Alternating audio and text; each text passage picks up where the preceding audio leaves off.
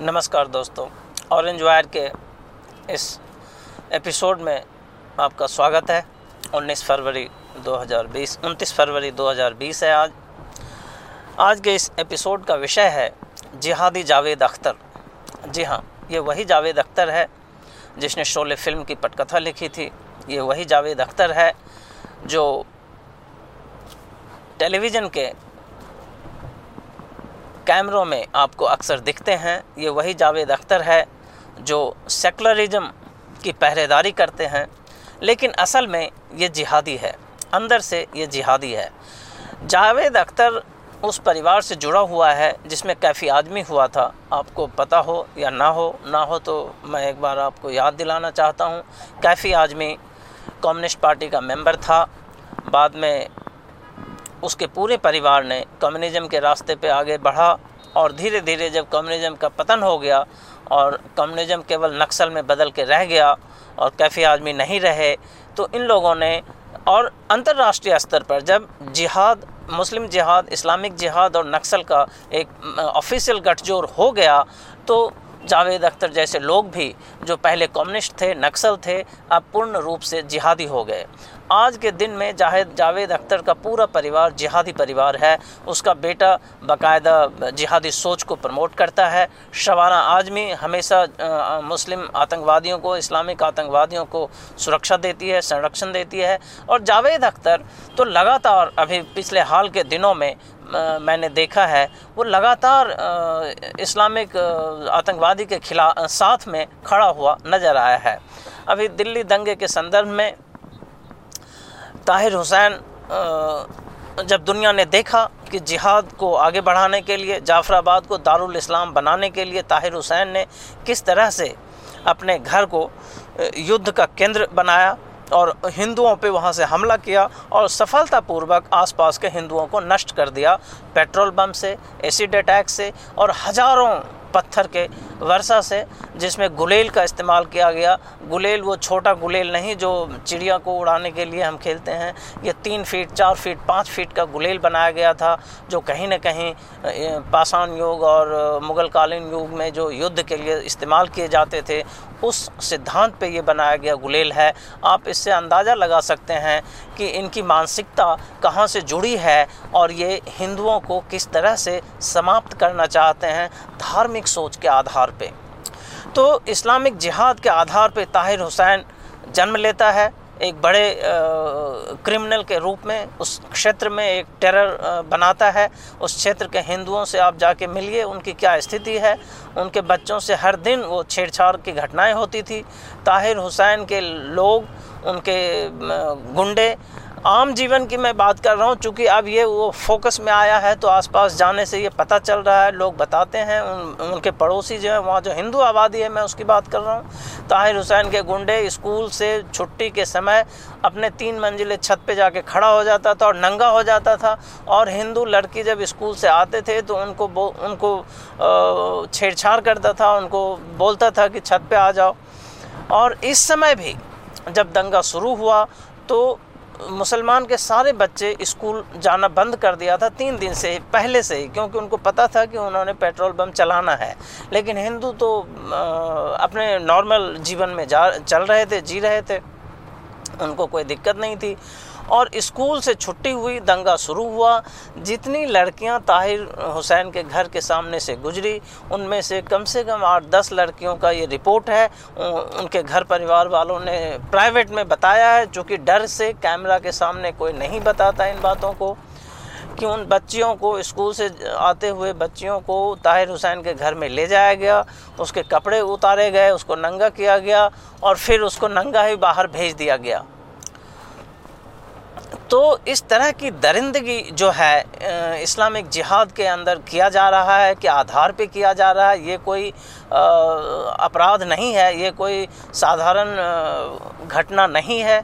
ये उस क्षेत्र से हिंदुओं को मैं बार बार कह रहा हूँ, उस क्षेत्र से हिंदुओं को क्लीन करने की एक प्रयास है, जैसा कश्मीर में हुआ था और जैसे विश्व के अन्य हिस्सों में होता है, जैसे अभी ब्रिटेन में हो रहा है। सिमिलर पैटर्न है ब्रिटेन में भी, बहुत सारे पॉकेट्स में मुसलमानों ने कब्जा किया, फिर वहाँ से वाइट क्रिश्चियंस को निकलना पड़ा और अभी वो क्षेत्र को इंग्लिश में कहते हैं नो गो जोन मतलब उस क्षेत्र में आप नहीं जा सकते। अपने यहाँ भी ऐसे क्षेत्र हैं, जैसे मैं बिहार की भी बात करता हूँ, जो मुस्लिम बहुल इलाका है, शायद ही कोई हिंदू उस एरिया में जाना चाहे और जाना, जाता भी नहीं है और कहता भी है कि मुस्लिम एरिया यार इधर मत जाओ। ये एक छोटा स्टेटमेंट नहीं है। ये जब आप कहते हैं, ये मुस्लिम एरिया यार इधर मत जाओ, इसका मतलब ये आप समझिए, इसके मतलब कितने गहरे हैं और इसी इसी को अचीव करने के लिए इस तरह के दंगे किए जाते हैं सुनियोजित तरीके से। तो खैर ये तो प्रोसेस है उसका। जा, मैं जावेद अख्तर की बात कर रहा था तो जिहादी जावेद अख्तर इस ताहिर हुसैन को जो अंकित शर्मा का हत्यारा है जो तीन और लोगों का हत्यारा है, जिसके घर से हज़ारों पेट्रोल बम चलाए गए और आज भी, अभी भी, इस वक्त भी जब मैं ये रिकॉर्ड कर रहा हूँ पॉडकास्ट ताहिर हुसैन के छत पे सैकड़ों के संख्या में पेट्रोल पंप रखे हुए, पेट्रोल बम बना के रखे हुए हैं। एसिड का ड्रम है और पत्थर जो क्रशर से मंगाए गए थे ट्रक में भर के, उन पत्थरों के पचासों बोरी उनके गोडाउन में रखा हुआ है। पता नहीं ये रवीश कुमार आपको ये फ़ोटो दिखाता है या नहीं दिखाता है, वो नहीं दिखाएगा क्योंकि वो जिहादी मीडिया है। तो इसके सुरक्षा में, इसके साथ जावेद अख्तर जब खड़ा होता है तो आप कल्पना कीजिए जिहाद की जड़ें कितनी गहरी है। मैं इस पॉडकास्ट में यही पॉइंट आउट करना चाहता हूँ। मैं अपनी बात इसी संदर्भ में रखना चाहता हूँ कि जिहाद की जड़ें न केवल ज़मीन पे ताहिर हुसैन के अंदर है, शाहरुख खान के अंदर है, न केवल वो किसी और मदरसे और मस्जिद में है, जहाँ की सैकड़ों बोरी पत्थर रखे गए हैं हिंदुओं को मारने के लिए या हिंदुओं को जलाने के लिए। दो हज़ार माचिस की डिब्बियाँ जलाई गई पेट्रोल बम फेंकने के लिए हिंदुओं के ऊपर, बल्कि मुंबई में भी कहाँ जा, जिहाद का जड़ घुसा हुआ है कि इधर ताहिर हुसैन का फ़ोटो सामने आता है, उधर जावेद, जिहादी जावेद अख्तर खड़ा हो जाता है कि भाई ताहिर हुसैन तो मुसलमान है, इसकी, इसीलिए इसको फंसाया जा रहा है। ये जिहादी मीडिया का काम है। मैं बार बार इसीलिए कह रहा हूँ, ये जिहादी मीडिया का काम है प्रोटेक्शन देना। इसके बाद एक और वीडियो आपने देखा होगा, जिसमें ताहिर ताहिर हुसैन बोल रहा है कि हम तो यहाँ नहीं थे और थे। ये देखिए, अनुराग कश्यप जैसे लोगों का ये काम है। जो फ़िल्म टेक्नोलॉजी को जानते हैं, वो उसके किसी वीडियो को पीछे से डब करके और पीछे से बैकग्राउंड को हटा के, नया बैकग्राउंड लगा के जो टेक्नोलॉजी है फ़ोटोशॉप टेक्नोलॉजी साधारण शब्दों में इसे कहें फ़िल्म के शब्दों में इसे क्रोम टेक्नोलॉजी कहा जाता है ग्रीन स्क्रीन टेक्नोलॉजी कहा जाता है, जिसमें आप ग्रीन पर्दा लगा के कुछ शूट कर लें, फिर उसको हटा के और कोई भी बैकग्राउंड लगा सकते हैं। कोई भी साउंड ट्रैक जोड़ सकते हैं। इस एडिटिंग के माध्यम से देश को, अंतर्राष्ट्रीय लोगों को और भारत के छवि को ख़राब करने के लिए इस एडिटिंग के माध्यम से ये झूठ फैलाया जा रहा है जिहादी मीडिया के द्वारा रवीश कुमार जैसे लोगों के द्वारा इंडिया टीवी राजदीप सरदेसाई के द्वारा और जितने भी तमाम जिहादी मीडिया, जिहादी पत्रकार हैं उनके द्वारा। आप इस झांसे में ना आए। जिहाद की जड़ें जावेद अख्तर तक है। आप इसको स्वीकार करें, इस सत्य को पहचानें, यदि आपने जीवित रहना है तो।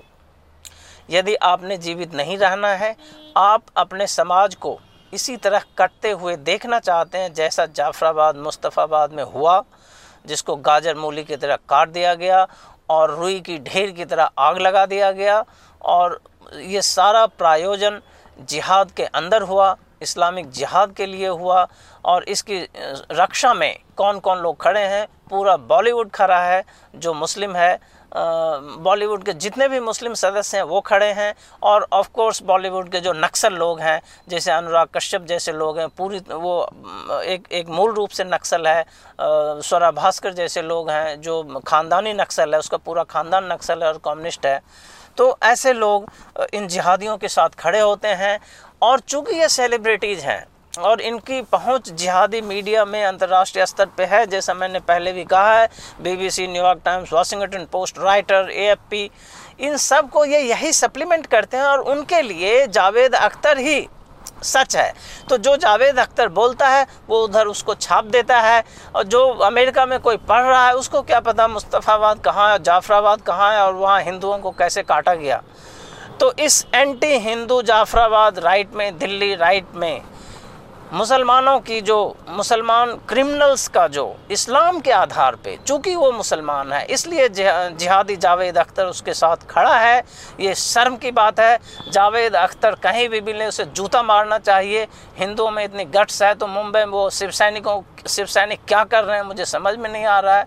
जावेद अख्तर इस को, को कोई अधिकार नहीं है समाज में उस सेलिब्रेशन सेलिब्रिटी का स्टेटस एंजॉय करने का उसको क्रिमिनल के तरह ट्रीट कर किया जाना चाहिए। जावेद अख्तर इस देश के साथ एक एक गद्दारी कर रहा है, इस कौम के साथ गद्दारी कर रहा है, हिंदू समाज के साथ गद्दारी कर रहा है, जब वो एक आतंकवादी के साथ खड़ा होता है। जावेद अख्तर पूर्ण रूप से जिहादी है, जिहादी जावेद अख्तर है, उसकी बिलीफ सिस्टम जो है वो जिहाद का है, वो मुस्लिम होने का है, उसके लिए इस दुनिया में मुसलमान के अलावा कुछ नहीं है, चाहे उसके लिए ओसामा बिन लादेन भी उतना ही अच्छा है, जितना अबू बकर अल बगदादी अच्छा है, उतना ही ताहिर हुसैन अच्छा है, उसके लिए हर वो आतंकवादी अच्छा है जो जिहाद कर रहा है। तो आ, मेरे दोस्तों मैं आपसे यही अपील करना चाहूँगा जिहादी जावेद अख्तर के के फेनोमेना है ये। ये अकेला भी नहीं है ये एक फेनोमेना है। इससे आप बचें और जिहादी जावेद अख्तर को चैलेंज करें मानसिक स्तर पे बौद्धिक स्तर पे। समाज में जो बातचीत होती है वैचारिक स्तर है उस पर भरपूर प्रयोग इसका इस, इसका विरोध करें। यदि विरोध नहीं करेंगे तो ये आपकी लाशें भी बिछाएँगे और आपको ही अपराधी भी सिद्ध करेंगे जो पीछे होता आ रहा है। जो नेहरू के फेबियन मॉडल का पैटर्न था और अभी भी हो रहा है, करने की कोशिश की जा रही है। इसको केवल थोड़ा सा काउंटर किया जा रहा है मोबाइल की वजह से, वरना तो ये हमेशा यही होता है। आज आप देख लीजिए, आपके सामने मैं बार बार इसलिए ये बड़ा उदाहरण देता हूँ ताकि समझने में आसानी हो कि कैसे कश्मीर में छः लाख हिंदुओं को काट दिया गया। छः लाख इसलिए मैं बोलता हूँ कोई छोटी संख्या नहीं है। गाँव में यदि किसी शहर में चार खून हो जाए तो बड़ी घटना होती है और यहाँ एक राज्य में छः लाख हिंदुओं को काट के फेंक दिया गया और इस बड़े देश में कोई खबर नहीं बनी, कोई आंदोलन नहीं हुआ।